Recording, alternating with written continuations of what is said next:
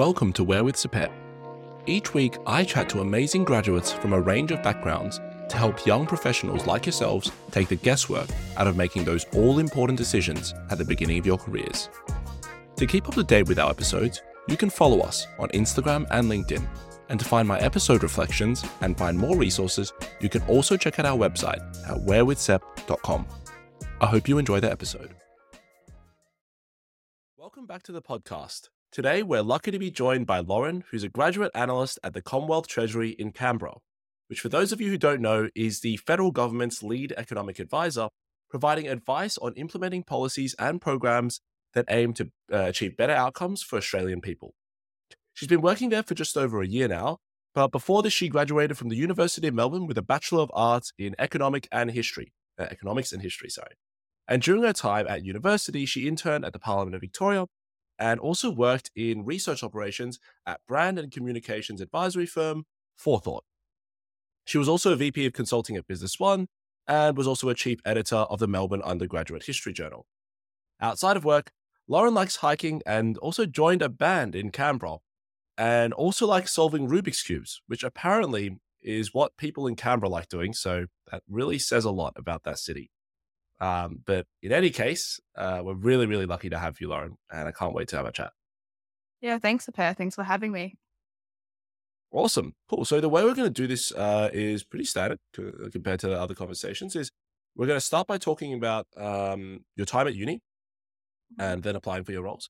And the second part will be about you actually working in policy, uh, working your current role. And then the third section will be about uh, kind of any future plans that you have and also any reflections that you might have about uh, your short career thus far. Okay. Cool. So I'm going to ask a pretty weird question as the first one, but I think it's pretty revealing. Um, what did you want to become as a kid? Um, as a kid, okay. So I mean, like when I was younger, you know, you, you go through all the classic stages of, oh, I want to be an astronaut. And then like, oh, I want to be, I don't know, um, a teacher or something like all, the, all those. I think like the first like, um, like well thought out career path that I had, um, was as a history teacher. because mm-hmm. um, basically from like year, year seven, year eight, I became really, really, um, fascinated by history. And that was just something that I always wanted to do. Um, and you know, you don't really see that many like feasible careers about history, um, like mm. media stuff. So like as a kid, you know, your only exposure will be, oh, you know, I see my history teacher like in school like every mm. day. So, you know, you know that history history teacher is a viable career. So that was like what I settled on for like a very long time. Um, and then yeah, like when I like started like my final few years of high school, it was still very much centered around I want to do history. I want to study history and then I want to yeah. a teaching degree and become a history teacher. And actually, yeah. like when I did my um when I was doing my VTAC preferences for like courses for uni, um like Melbourne Uni had this like graduate degree package thing um that yeah. they were doing. Um, where basically like, if you get like the ATAR, then you can get a guaranteed like entry into like um, so, like some of the master's degrees um, after you do like your bachelor's. So what I mm-hmm. applied for was um, Bachelor of Arts and then like guaranteed entry into Master of Teaching. So mm-hmm. that was basically what I was working towards basically from like year seven all the way until like end of year 12. I was like, yes, I want to be a history teacher. And now I've gotten my course. I've gotten into the course that gets me, you know, to a Master of Teaching. So it's all working out. Um, so yeah, it was all it was always history teacher for a very long time. And then after I entered uni, um, and then like studying history and also like studied a bunch of other courses and realized, oh, there's like other options aside from teaching. Um, so yeah, that kind of opened my eyes to other options. But yeah, like basically from year seven, it was history teacher all the way. Yeah, yeah. I think it's really interesting that you mentioned like you were fascinated by history because there is quite literally no phrase I can relate to less. I mean, in year seven or eight, um, I think I think probably a lot of people share that sentiment as well. There was nothing I could wait uh, oh. more to do less of than history. I know, like entering year nine and ten, I was like, yeah, it was it was horrific. Um, but anyway, I'm I'm glad you found it interesting. I'm sure that'll be I don't know, maybe if your high school teacher, which will never listen to this, but if they ever did hear that, they'll probably be very very happy. High school teacher, actually, I'm still in touch with yeah. us. listens to her. Yeah. Yeah. Just just clip it. Just clip the 10 seconds where you said that you're Yeah. fascinated and you're read by history. Yeah. yeah. Anyway, so I think you kind of partially answered my question um, with that elaborate the kind of description of like where you started and then how that kind of progressed, especially high school, which is a really early stage to be thinking about your career anyway. I think I probably went through like six different careers in, in just like my first two years of high school. But um, did you, so I I was going to ask, so what made you like decide um, or choose the kind of uh, degree that you wanted to do? So you majored in echo and history. Did you always know that you wanted to study? I mean, you kind of probably knew that you wanted to study history. What about echo and like why, for example, did you not do like a bachelor of commerce instead? Yeah, yeah. Um, so yeah, I definitely knew like from like very early on I was a history. Um, and like to me it wasn't like it wasn't a matter of like if I study history, it was just what would I study history with? Because I know that you Yeah. can like do a double degree or like a single degree but a double major. So to me, like all throughout high school and then also like first like year of uni was just trying to figure out what that other like other section of my degree was going to be. Mhm. Um so I just ended up like I settled on just like a bachelor of arts and Melbourne because that was what I wanted to do. Um, and I know history was going to be one major. And then initially when I like first like put in like declared my major in first year, um, I actually did history and uh, I think politics international relations. Yeah. Um, because I did global politics in VCE. Um, and I really Mm. liked it. I didn't do any economics in high school. Um, like my school like made us all do like one semester of economics in like year 10 and I Yeah. hated it. Um, and I don't remember like I thought economics was like like accounting and finance and stuff. I thought that was like all the same. Um, so yeah, like I didn't um like I wasn't planning on doing economics, but then like when I entered uni, like um if you want to study like politics and also like history as well, like there's so much crossover with economics. Um, you know, there's there's economic history that's like a whole like field on its own. And like when I was studying politics, like a lot of the times you have to be like familiar with like these economic terms. For example, like you know, like like Keynesian economics, Austrian economics. That's that's something that pops up quite a lot in um Yep. political science. So I was like coming across all these terms and going, I don't understand what the hell is going on. Like I don't even know how money works. I don't know why can't they just print more money. So Mm. I just I ended up like doing um intro micro at Melbourne Uni um just to kind of like familiarize myself with like economics concepts I kept coming across. And then I actually really liked it. So then um so then in second semester I also did intro macro um and quantitative methods one, which is like basically all the first year economic subjects. Yep. So then I basically did first year economics one first year um, without intending to major in it. And then what so what um I found out in first year, which made me not want to pursue politics anymore, was I realized that the arts majors, especially the way that university teaches it, it doesn't really matter which major you pick. Um, because all the arts majors are not very technical. Um, but they're not very technical like content, uh, content wise.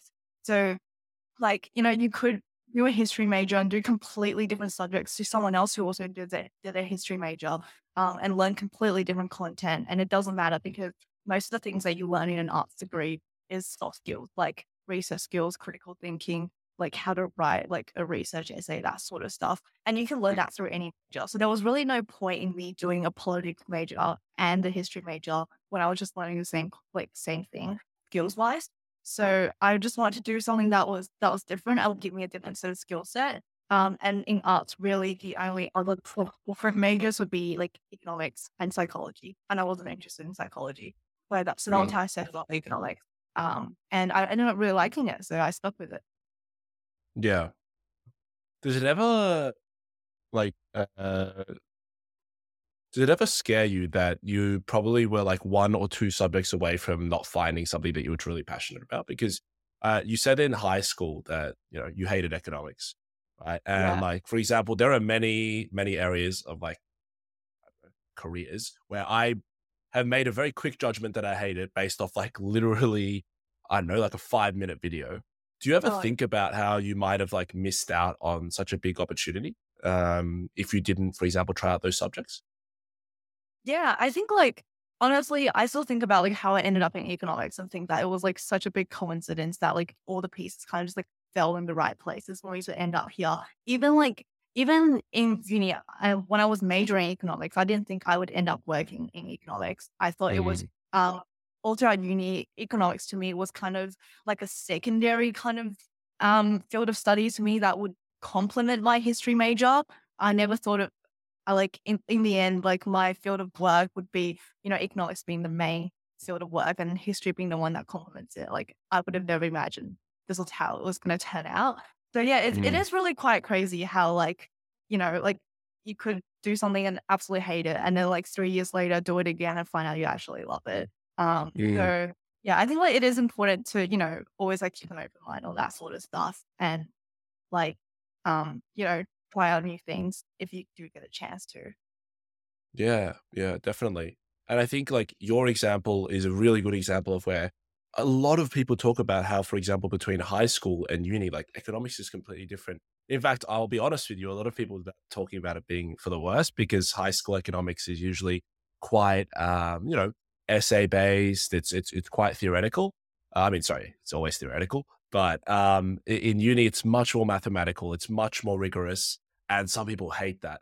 And then I would also say that even between uni and the workplace, and maybe you can um, confirm this for me later on, you know, you, there's also a huge difference, right? You might find economics in the uh, at uni be really theoretical, but there are a lot of economic roles which are also really robust and tangible in terms of the not only the work that you're doing, but the impact you create mm-hmm. as well. Um, and so, do you have a tip in terms of, or not even a tip, just based off your experience?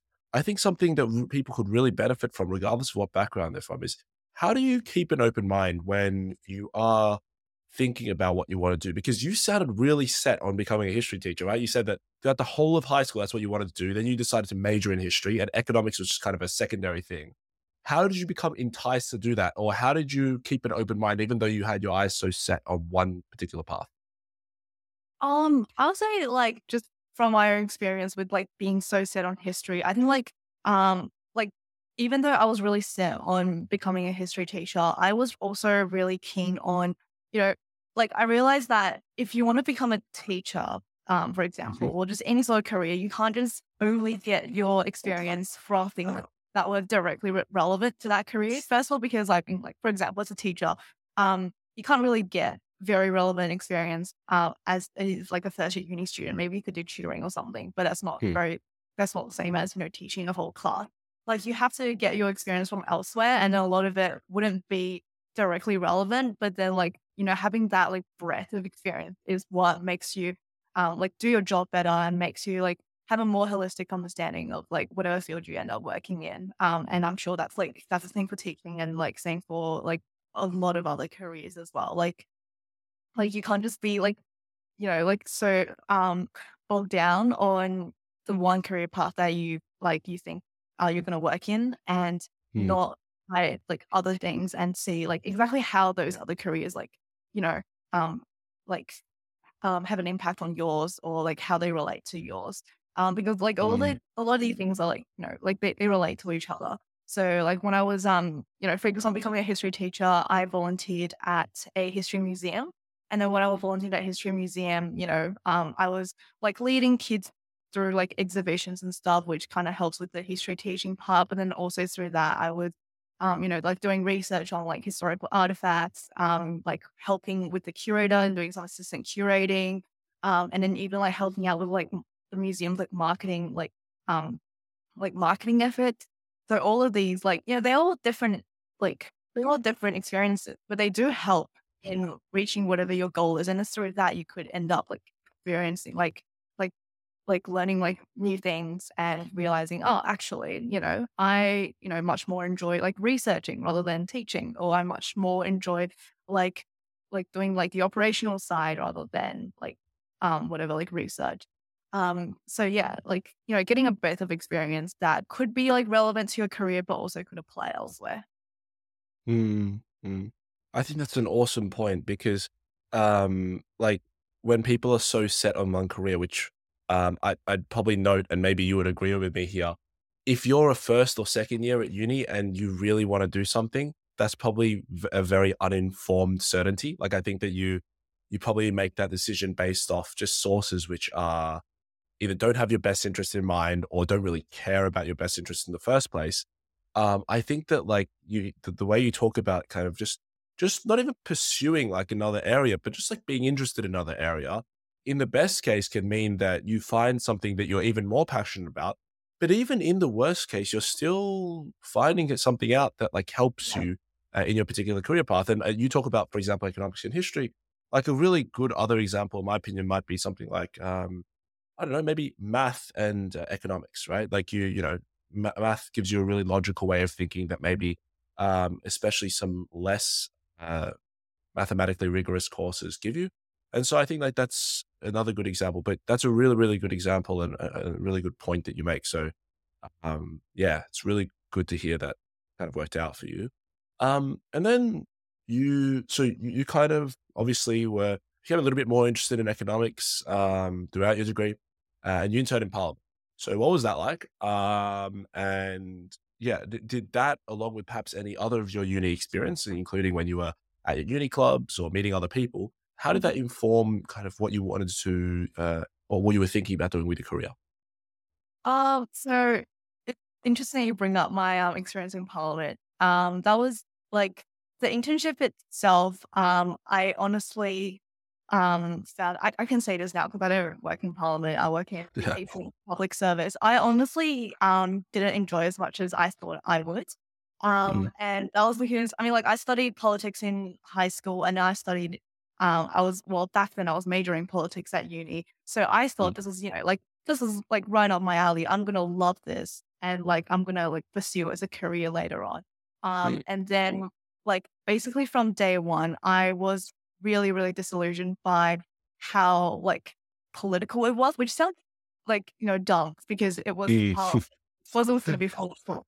Um, but it was basically like basically a lot of the work that I was doing. And my internship was actually cut short because um it was like basically just like as like about like two weeks after I started, COVID like lockdowns happened.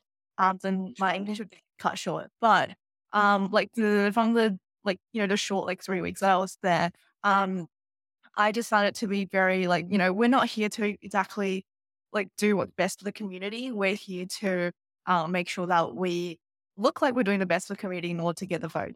Um, and um, I really did not enjoy that part um, of the work. Um, and I honestly found the whole process to be um, to, to be like to be very scripted um, and very like um, very like manufactured, like the facade that every uh, everything was going on in Parliament. Um, so I really did enjoy it, and that was what made me realize, okay, politics is what something I want to do. Um, but even then, like looking back now on it, um, I thought like even though that experience made me realize, okay, this is something I don't want to do. I still got something out of it. Like that's why I realized that you know I don't want to I don't want to do this career. And it's a good thing that I discovered it while on like a short internship instead of like imagine if like that was like gradual and I went into it. And then and then I realized I don't like it. Um, and then the other thing is, even though the experience itself I didn't necessarily enjoy, um, like now, like working in like something more apolitical in the public service, like that's something like that experience still gave me like gave me a lot of um, you know, insights into how government works, um, how the government um, and how its ministers work with the public service, which has to be like more apolitical. Um, so yeah, it really gives you like um good context um that you know, like going back to our previous point, it might not be something that directly helps your career, but it does help it in the end. Yeah, yeah. Yeah, and I think like a lot of people they they do an internship or you know they join a uni club or they do something, and it's not exactly what they hoped it would be, and they always yeah. think that like it's a waste of time or they think that like it's a horrible, and I'm just like, you should be really glad that you did that over only over like three months. Exactly what you said, yeah. right? Because there are yeah. a lot of people who do this for literally three to five years and they're locked in and then they yeah. can't even move jobs because now they have the wrong kind of experience to make like a lateral transition. They have all kinds yeah. of financial commitments they can't handle. So, yeah, really, really good point. And I think um, hopefully that inspires like some people to also think about, you know, like if I want to try something out, try it out during uni. There's a lot of internship programs, a lot of part time programs, a lot of uni clubs, a lot of other opportunities. Yeah. Um, yeah, really, really cool. And then, so you you kind of talked about this leading you away from politics. You know, you didn't like it for being slightly too bureaucratic, uh, too much red tape. And then, so what? How did you find out about the role of the Treasury? Um, and what made you? Were you thinking about like this line of work in general? Like, were you applying for similar roles to this, or was it just the treasury that you wanted to work at? Um, yeah. So when I so I applied for treasury in I think like February of my final year, so like like just before we started final uni.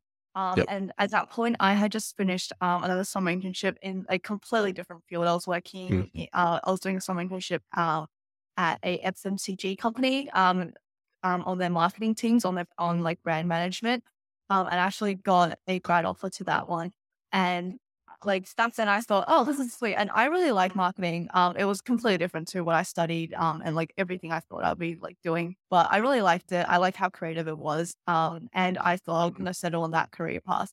Um, but then like when and then when grant applications started happening for all these um different firms and like companies, um, I thought, okay, I'm not gonna apply to anything because, you know, I've already got like back then I thought that was my dream job. I, I've got I've got my dream job. I've got the offer for it. Um, it's gonna start next year. I don't have to worry about like applying anymore. I could just you know enjoy my final year uni. Um, Mm. but then I like um I was just like browsing through like I think uh like, I think I was browsing through Whirlpool. Um, and I found out that like the Treasury um had like a grad program, which I didn't even know existed because unlike a lot of other like um government departments and other firms who like like really sell themselves at like senior career fairs and stuff. I never seen the Treasury, so I didn't even know they had a grad program. Um, so I saw the Treasury had a grad program. I thought, oh, I'm gonna really hate myself if I don't apply for this. Yeah. So yeah, like so I ended up applying for um so I so there's the Treasury grad program and then there's also an AP um APS um Australian Public Service wide grad program. Um and then for that one you apply to it and then they like once you and then if you pass, then like they allocate you to um to a department so, and you don't really get a choice in that or like um back when I applied it, you didn't get a choice. I think now they give you preferences. Um Mhm. so I thought, okay, like, you know, I, I really like this marketing job. Um, I know that, you know, I will like it if I worked in it, but I really want to see like, you know, um, if I if it is possible for me to get into um like a job that's directly relevant to what I studied um and in government, uh, in, in public service. Um, so yeah, I applied for it, and that was basically those two were the only two that I applied for. Um, and then and then funnily enough, Treasury actually rejected me at the application stage. Um, and then I remember getting the app like the rejection letter, like literally, I think like two weeks after I applied, I was thinking, oh well, there we go, no more treasury for me. Guess I'm going to marketing. Um, but then I ended up getting through through the Australian Public Service um grad program str- um stream, uh, which was the economist stream, and then I ended up getting through like the application just for that one, and then at the end of it, they they put me back into treasury anyway. So I was like, oh sweet, really worked out. yeah. No, Yeah. yeah, I know. Yeah, I was really lucky because I think if they had put me in any other agency, I wouldn't have taken the offer. I would have still went for the marketing job, but because like Hmm. treasury was what I wanted, and then they ended up putting me in treasury, so I was like, yes, um, I'm like, yeah, I'm not going to take the marketing job. I'm going to take the treasury. Yeah. Damn. Damn. Oh, well, work, all worked out in the end. Yeah, Um, so you talk about um, you said that that marketing job at the time. You said that you know you thought that was kind of your dream job. Mm. Um, you really wanted to do it, and I think like that's a problem a lot of people face because in the moment they uh, and correct me if I'm wrong, but do you think it was uh, do you think like it was at all like a lot of the time it's prestige, it's security, it's all of those like um, shiny things that one of those like a lot of jobs like that have that kind of might have led you to think that oh this is my dream job like this is what I want to do even though there was actually something out there that you liked even more? Um yeah do, do you think that do you think that that was or like um, kind of how did you realize that that wasn't the case Yeah, I think um I mean like even now sometimes I I still really like doing like a lot of like really creative things um Mm. even at Treasury um like when it comes to like sometimes we get like I guess like extracurricular um um like um opportunities at Treasury I still like doing those more like creative sides. To me it was like you know like when you're working like like with a big corporation and you get like the big fancy glass buildings and you know like Mhm. really good like good like corporate benefits and all that and um and that is definitely very tempting like when you're working in public service you know like if you ever go for a team lunch you like even if it's a christmas dinner like everyone's paying for their own because they can't just like Mm. money for that. Um, yeah, good, yeah. very good. Yeah. yeah. So, um, like you know, those things are definitely tempting. But for me, like, I mean, uh, like for me, like go like, I guess like between like marketing and public service, to me, it there really wasn't like much of like I guess like difference in like prestige or like money or that sort of stuff. Both of the grad pays were quite similar. Um, and then, you know, and then both of those jobs actually required me to relocate because I was based in Melbourne at the time. The marketing job was in Sydney. The um public service job was in Canberra. Um, mm. so like to me, like there wasn't really that big of a difference. Um, like the only difference was like the type of job that I was doing. That was basically the only thing I was thinking about in terms of look the type of job, whether I will like it, and also like future career growth as well. Um, and one thing that I was thinking about was if I don't like the public service and I want to go back to marketing, it would probably be easier than if I didn't like marketing and want to go mm. uh, economic policy. Like that, that transition will probably be a lot harder the other way around. Definitely, definitely. Cool. Um, and then let's move on to the next section because I want to ask something uh, which furthers kind of our discussion about um, you know you entering that role. So let's talk about the application process. You were a third year, and you weren't doing honors, and a lot of the people I'd imagine that you work with not only have honors, they probably have PhDs or masters or a lot of industry experience. So not only what was that like, uh, well, actually, no, I'm, I'm mainly concerned about what was that like um, both applying and then also starting the role against people who are ridiculously qualified? Yeah. So when I apply, like during the final stage, the final stage was a panel interview with um like five people who were all like very senior in the public service as three of them were from Treasury. Um, mm And then one of the interview questions they asked me was, "Oh, can you talk about like any economic research that you have done?" And then I just paused for a second. I just paused for a second in the middle of my interview and, I, and like because that was just something I did not prepare for at all. You know, I was prepared for like for them to ask a policy question, um, and then like mm. maybe a paper question, and then like look about your economic research. I just went like, uh, I don't have like much experience with research, and I thought, okay, I probably shouldn't have answered like that. Um, so then I ended up talking about like you know, um, I don't have much like experience doing like honors or like master's level research, but um, from like my current degree, um, I've done like, you know, like quite a few like research essays on like combining my two um, fields of history and economics. I've done mm. like uh, written quite a lot of um, like research projects on like economic history, that sort of stuff. Um, and I basically just talk about like some of them like shorter like like research projects I've done at uni, which were mostly just glorified assignments. Um, mm that was my application process. And then like once I actually like moved to Canberra and started a grad program, I realized like all, almost all the grads that were in my cohort have like honors, masters, and there was one guy with a PhD. Um, and then most of the people I was working with in my team all had honors masters. Um, and like I remember very clearly my very first day, um, like I met my buddy, my grad buddy, who was like someone who had just finished a grad program. Um, and he was introducing himself to me. He was like, Yeah, like, you know, I did my undergrad at Cambridge, um, and then like volunteered for a year in like Kenya and then did my master's at Cambridge and then worked at the UN for a year and now I'm at Treasury. And then he turns to me and goes, So what did you do your master's in?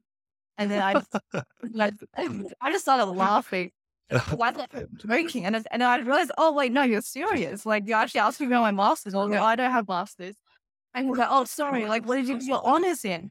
And I was like, well, I, I just, I just have a three year bachelor's degree. I'm not that fancy. And then, yeah. I, oh no, I'm so sorry. But yeah, like it's, it's funny because like working at Treasury, you're surrounded by a lot of people who, you know, are very, very educated um, and have all those fancy degrees. Some some have like five, six degrees. Um, and like and and Treasury, like they really um they really value that. Like they provide a lot of financial assistance and like mm. um and like they really encourage you to like go study um and like do research um and like they have like fully funded like PhD programs, which is uh, I think like it's really good. But definitely as someone like joining Treasury with none of those things and someone who still has none of those things, um, a lot of times, like, you know, you'll be like in a in a work meeting and people just bring up, oh, like, you know, in my master's research, I researched this and therefore this is what we should do. And I was and I would just be like, according to other people's research, we should do this. Um definitely like, you know, you you um there's a lot of imposter syndrome. Um and you know, I still do have imposter syndrome. Um, and I think that's just something you just got to learn to deal with. And like another thing is to just remember, you know, I did the same application process that all of those guys did.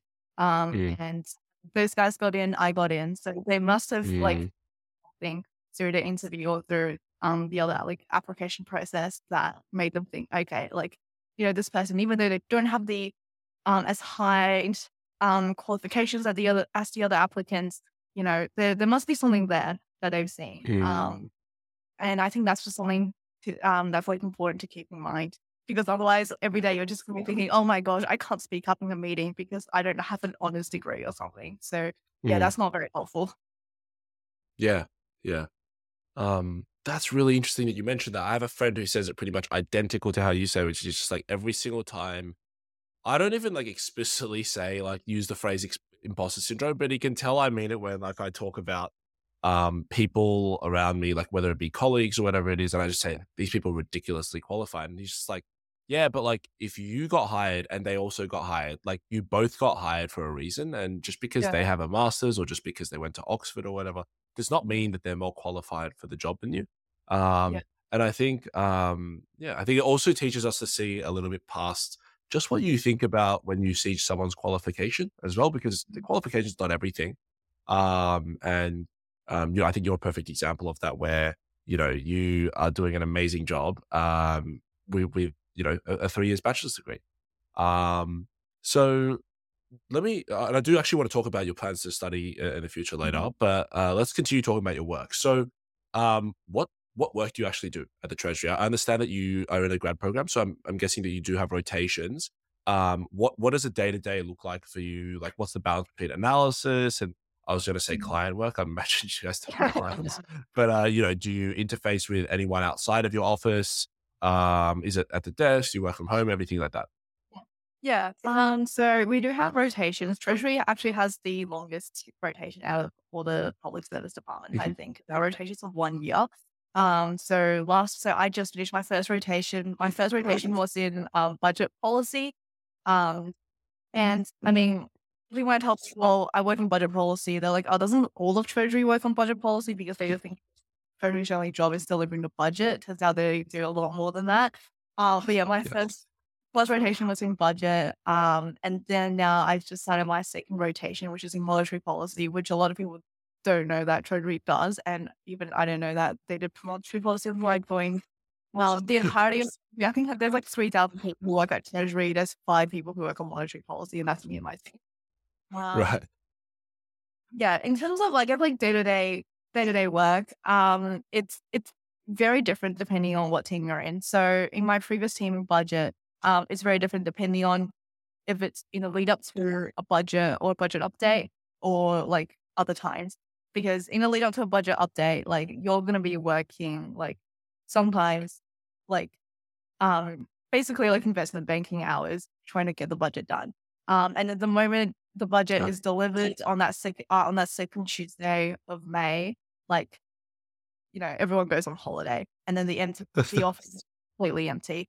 Um, know, like um, during like the budget production process, um, if you're working on a budget, like you know, you get into the office, but um, everyone works from the office. Um, you're working on the budget, um, and then yeah, it's it's like very full on, um, and you don't like really get much of a break until budget is over, and then um, during periods where like there's no budget update going on, um, most of the time you're working like it's like improving like the processes and making sure that the next budget will work very fully. So it's kind of like preparing for the next budget. Um, mm. and then now in my current role, it's very different because um, like my current team is a monetary policy team, and we don't really do much with budget at all. Uh, we get like maybe like three lines in the budget talking about how like the monetary policy is helping fiscal policy is that sort of stuff. Mm uh, but we don't really work with budget. Um, and then for like my current team, everything is a lot more like it's a lot more consistent. It's not like during budget where um, you know, you're either working like 16 hour days or like three hours a day. Um, Mm. so like right now in my current role, it's very like um much more long term focus and looking at like research projects um and like researching things on like monetary policy and how it impacts like households and businesses and that sort of stuff. Um, so Mhm. um, it's the work is generally a lot more long term, but also like it's funny you mentioned client work because technically we don't have clients or like we don't call them clients. Our we only have one client and it's the government. Um, as so, our, so technically we do do client work, but we just say like, you know, the treasurer's office wants this. Um, so that's that would be some of the things that would more be like similar to client work in the private sector. Mhm. Um, and then, yeah, in terms of like working from the office versus working from home, um, if you're working on the budget, you're definitely going to be working from the office and everyone is in Canberra. Um, in my current team, my whole team is in Sydney except for me because I'm in the, because it's a monetary policy team and they work very closely with the RBA. So all of them are in Sydney, um, except for me. And then because, you know, my whole team is like interstate anyway, and I'm always virtual for them. It doesn't really make a difference whether or not I'm in the office or I'm, at I'm from home. So a lot of times Uh-huh. I just work. Yeah. Um, so you studied economics at uni. How does that differ from what you do on a day to day? Um, you know, economics at uni probably was reasonably theoretical, which is probably why a lot of people like or don't like it. So, what did you think about that? Yeah. Um, I mean, like my first rotation, and I think my first rotation was almost like um like borderline public sector accounting. Um, because I went into it thinking like, oh, like the basic economic terms like, you know, GDP, CPI, WPI, that sort of stuff. And then I go into my first rotation on budget and they're talking about things like underlying cash balance. And I was like, I've never heard of that term in my life before. Um Yeah. and like um yeah, apparently it's like accounting term. I've never studied accounting at uni. Um Yeah. but like yeah, going to like that first rotation, like it was like um quite interesting to see like what are the other um different like measurements uh, or metrics of like a government um like economic health um aside from the things that we learn in lectures like GDP and CPI. Um and then so that was like what I got on my first rotation. And then in my second rotation, which is a lot more like, I guess like, um, it's a lot more similar to the sort of things you expect to learn from like university economics. Um, because monetary policy can be very theoretical, and especially the work that we're doing is very theoretical. But even then, like a lot of the things you um, work on are things like questioning the things that you learn in uni economics and thinking like, you know, there's uni economics and then there's real life economics like they're not all the same and what exactly like is different for example like think like 2% g uh 2% um inflation like that's something that you learn in like you know very basic first year macroeconomics inflation should be 2 to 3% um and that's just something that gets like hammered into you all throughout your uni degree and they don't really say like oh why is it actually 2 to 3% um and like like actually working monetary policy, like you realize, oh, like it was like it was a number that the New Zealand central bank like randomly decided on like one day during a press conference because they didn't they didn't think of the number beforehand. Like they just randomly landed on that number and then all the central banks around the world just decided to follow that. So it's like it's really interesting thing, um, like like seeing the things, the theoretical things that you learn from uni economics and that, but like you take them as fact, you take them as like, yeah, everyone agrees on this. And then Mm. realizing, oh, actually people fight over this, like in actual policy making. Yeah, definitely, definitely. Um, yeah, I think that's I think that's really cool that you mentioned that. It- It's good to see. I think as a, like a non as a person not working in economics, it's really easy to think that what we learn at uni is useless, but it's good to see that actually is applied um, somewhere at least. Um, yeah. So, what about uh, when we talk about it's? 'cause I think it's really interesting when you mentioned, for example, that policy. Uh, you, you didn't like, for example, working in parliament because there was too much, basically, like uh, I, don't know if you call it bureaucracy, but there was definitely too much, um, yeah, no red tape getting in the way of like you implementing policy that you thought was good, or your your team at least. Um, how do you think that reflects in your job right now? Because obviously you guys advise the government, but you know they they stand in the way of uh, any policy being implemented that you you kind of uh, or any advice that you want to give. Do you think that that problem still exists for you guys, or do you think you are creating a still a very direct impact for the people?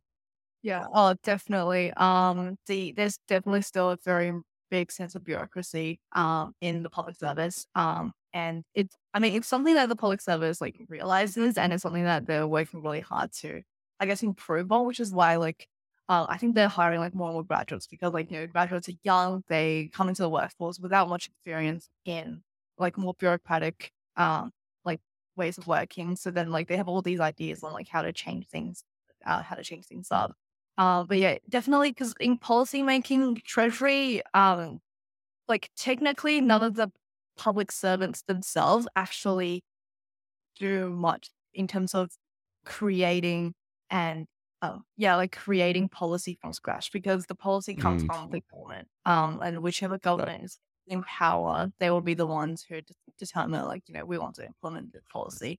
Um, and then Treasury, as the economic advisor, will be the ones to set the and say, we think this is a good idea, or we don't think this is a good idea, or we think this could work, but you should change like an aspect of the policy or something. So mm, still it's still policy making, but in like I guess a slightly more indirect way than I think what people outside the public service might think. Like we don't just sit around going, Yes, we're gonna pass this legislation. Um yeah. really how to say that.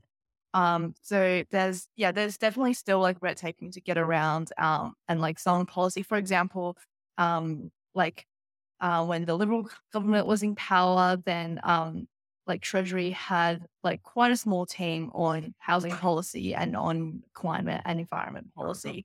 Um, and Damn. for the election, when the Labor government was in power, um, our housing um, policy unit went from like a small unit of maybe around like 10 people to now a whole division of like, like 30 to 40 people. Um, and like same with climate, um, climate and like environment as well. Um, we recently um made an entire branch for like uh for like climate and like emissions modeling in Treasury. So it really still does depend on like the government that is in power. Um, but at the same time, you know, you are the economic advisor and like this one thing that they keep repeating in public service is that we're supposed to give like frank and steelers advice. So you should never be like, oh, like the gov like the government isn't gonna like this, so we're not gonna tell them this. Like you should always Mm, be the one to like um like at the end of the day, the public service is supposed to be apolitical. So you're supposed to give um like the same level of advice regardless of which uh whichever party um is in government. definitely. Yeah, yeah, yeah. That, it's, it's good to hear. And I think that regardless, I, I think you make a really good point, which is that regardless of like who's in power, your job is still to do like the same thing, which is to like basically like look into a policy area and give like unbiased advice on it. Um, which it sounds like you guys do really well. Cool. Um, let's move on to the final section. Um, because we've been talking for a while already. Um, I'm really curious. You mentioned, you know, different areas like you you, you mentioned history, you mentioned wanting to be a teacher, you mentioned uh, working in marketing.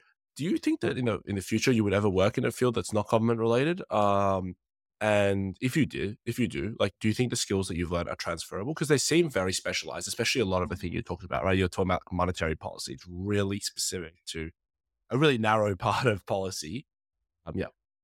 Yeah. Um, I do think I, I did actually like, I mean, I don't have well thought out plans. Um, but Mm. for me, I've always, um, like been quite sure that I will not stay in economics forever. Um, so like my very not well thought out plans is that, um, I want to keep working in like economics, economic policy for maybe like, um, like 10, 15 or so years, but like, from um, yeah, I know very well thought out.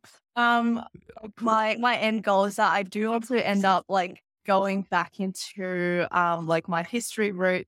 Um, and actually one thing that I'm really interested in is um and like this actually do tie quite closely with like what, what I was working on in terms of like budget and like um government spending, which is um like my like I'm really interested in um exactly like how and how much and like why should the government fund um like um things in the art and like culture sector so for example Yeah.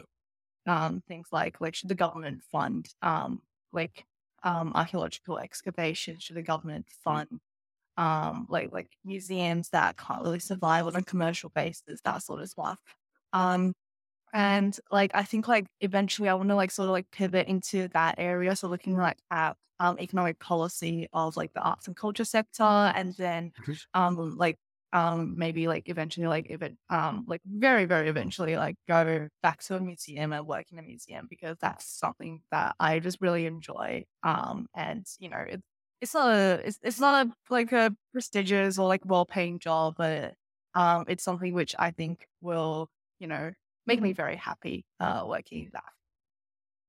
I love that. I absolutely love that. And yeah, I think that like, yeah, I think it, w- one thing that I get from like a lot of these conversations is that like it is really important to try to learn a lot and do something that's really meaningful in the early stage of your career. But I think that people find that, you know, after they do that, they are able to do even better when they eventually arrive at something they really want to devote their entire career to, which in your case, you know, been pretty clear from the start. I can't lie.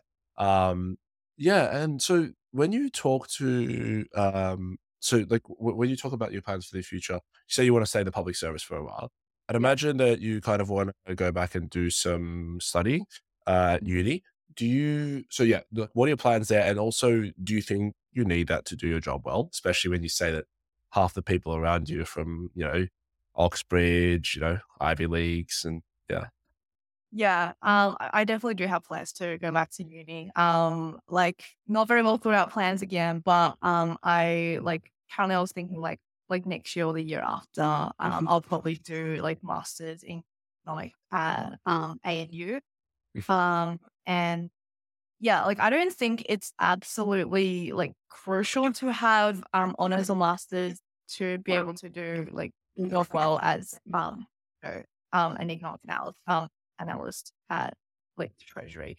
Um, but I do think it's very helpful um to be able to understand like the like not just the concepts but to understand I feel like um uh well like what I assume um like you'll learn in like honors and masters is that you'll you know, do a lot more like independent research and um like, you know, have more of your own opinion on a lot of economic um like concepts, which, you know, you don't really get the chance to do when you're an undergrad.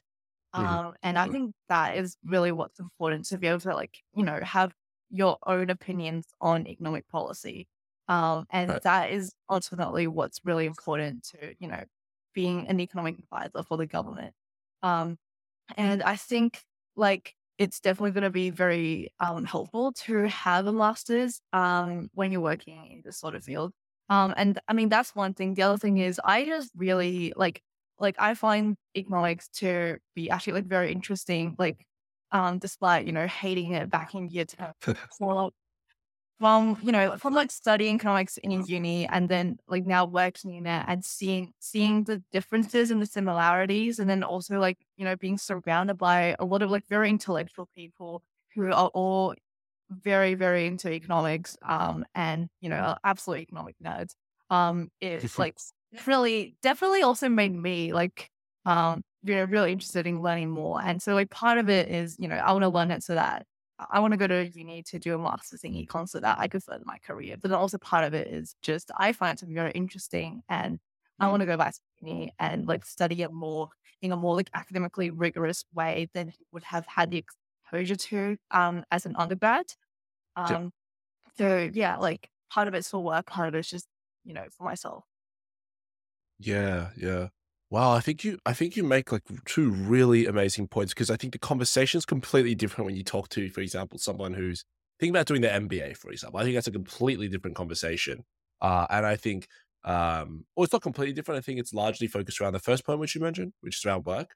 But I think something that you, you spoke about was really interesting is that especially a lot of these more research focused uh, master's programs, you say like the ability to form your own opinion. Now, it sounds like you've kind of gathered that skill quite well yourself, even without doing masters or an honors. But I think that's a really awesome point. Um, and as to your second point, yeah, learning something you're really interested about. Again, the you know, in general, I think like masters of like uh like business and stuff like that, they tend to be more general, and you tend to go there perhaps more for the people or more for just a break, um, or even for the institution. But I think with your in your case, yeah, it's really really cool to hear that um you know you want to further your knowledge in this space because you're so passionate about it, and I think that's a re- really really awesome point. I think one thing I do want to ask about this is that, you know, you work, uh, you know, you majored in eco and history, and then, Mhm. then you worked in policy, and now you're going back to study uh, eco, right? One thing I'm really curious about is do you ever think that the, you know, when you talk about like more generalist fields, like for example, uh, let's consider, let's say you, you mentioned investment banking. Investment Okay. banking, even though it is a very specialized field, you have people from reasonably different backgrounds. Right? You, it's not every single person studying economics, right? Yeah. Um, and so you tend to have some diversity across many different dimensions there. But in your case, right, especially from an academic perspective, you often have a lot of people who studied exactly the same thing um, and who have exactly the same kind of um, career ambitions and trajectories, right? Do you ever Mhm. feel that there's a lack of thought diversity there? Um, or do you th- still think that, like, even though people came from, come from the same backgrounds, they can still think very, very different things and bring uh, to the table a lot of different things? Yeah, I think I think that's like you ra- raised a really good point because I do think that it's a bit of an issue when, um, for example, like energy economics, um, like there's you know a lot of really really um intellectual, really really smart economists working on energy economics um in Australia, um, hmm and a lot of these people, most of these people have background in economics, um, maybe finance very few of them have background in energy and mining and like that sort of area. Um, but it's and I do think that's a bit concerning if you know everyone who works on this policy has very good economic knowledge, but not much knowledge in terms of like, well, how's this policy actually going to be applied and like executed and implemented? Um, and I think Yeah. that's really important. And I think like when you're um like like generally like when you're starting out like you know as an economist you probably will be like close to quite a broad range um, of like economic policy that we're working on you know housing policy social policy energy climate all that sort of stuff um, but i think it is important um, as you like keep going your career to like especially if you do want to focus on like policy making you have to like be knowledgeable on the sort of policy that you're actually doing. And I think that's really important. Um, so, for example, I want to eventually pivot into um, economics of the arts and culture sector, and hmm like I think it would be really helpful. Like my history background and my background in like working in museums and stuff would be really helpful. Um, and similarly, I think it would be very helpful, for example, um, if you work on energy economics, that like you have a background, like well, at least an understanding of how like you know um, mining energy companies in Australia work. Um, and generally, like um, like a lot of policymakers are like generalists. Um, they they know economics, they don't really know specific policy, and I think that's really important. Um, that people you know realize it is important to actually like specialize in something, especially as you get like higher up in the public service. Um, and yeah, and also like another another thing that you mentioned, um, just going to another point that you mentioned before as well, in terms of like going back to economics, um, to like study further. I think like the like the academia side of economics is still very much like um like it's it's still like very unchanged from like um 10 20 years ago Sure. where you know like yeah there's not a lot of like new thought in um in economics um i went to a um public lecture at anu recently um and i was sent there because work sent me there um so like i wouldn't have found out about this lecture otherwise and i went into the lecture hall and i just remember thinking like wow i'm in the wrong lecture because like all around me i men in their 50s um there was maybe like one person who was slightly out of that demographic um, and the lecturer, I mean, the lecturer was like an economics uh, professor from Oxford. Like going to this lecture, like it's definitely confronting. Thinking, wow, like these are the demographics of people who are making policy, um, and you can't really make really good policy if everyone who are making the policy comes from like one specific demographic. You know, like either whether it is you know like age or gender or like cultural background or the sort of like um like degree that you studied at uni. So we definitely do need that like um diversity, regardless of you know whether it's like your personal background or your like education background. Yeah, yeah, that's a, that's a really really interesting take, and I think yeah, I think the way that you categorize it's perfect, right? Like it's not just you know personal diversity, it's also not just academic diversity. I don't think Uh, and I think that, you know, I think we're making developments, you know, uh, like even nowadays, I mean, I studied economics and I think that it's definitely a lot different to what it was, I don't know, 30 years ago, where um, it was definitely considered like, I don't know. I think that, I think that, that the industry is changing, but again, you, you work in the industry, so you probably know a bit better than me. Um, I'll, I'll finish up with one last question. Um, what one tip would you have? And I think you've given a lot of really good ones today, so it's gonna be hard. But what one tip would you have for kind of a current uni student who's you know may may or may not know what they want to do, um, but is looking to kind of pick their first role outside of university? Yeah, I think um, like it, it's it's quite cliche to say like, oh, you know, like think about what you're passionate about and like pick what you know you think you will enjoy. Um, mm-hmm. and I that is a sentiment that I 100% agree with. Don't pick a job just for the prestige or um or like for the money um because it's not going to be sustainable in the long run. Um I think like um like my, my best tip would be to like I mean like I, I I've said like before like how like um it's important to keep an open mind. I think um it's important to pick um, something which you think will give you opportunities to like really develop, um, regardless of, you know, like pay or um, like prestige or that sort of stuff. Um, like it could be a really prestigious role and it could be a, um, a prestigious role that you are passionate about. But if it's a role that doesn't really give you that much um, development opportunities, like you're going to be stuck in that role. Um, and you won't be able to like have much like room to like move or like um grow as a person, both like, you know, your professional career and also just personally as well. Um, so I think like that's really important. Um, and then also it's also really important to think like what sort of people you will be working with, I think as well, because um like for example, working at Treasury, um, like I'm surrounded by people who are like very intellectual, very passionate about economics. Like these are people who I went to an Ed Sheeran concert recently. Were I at the Ed Sheeran concert.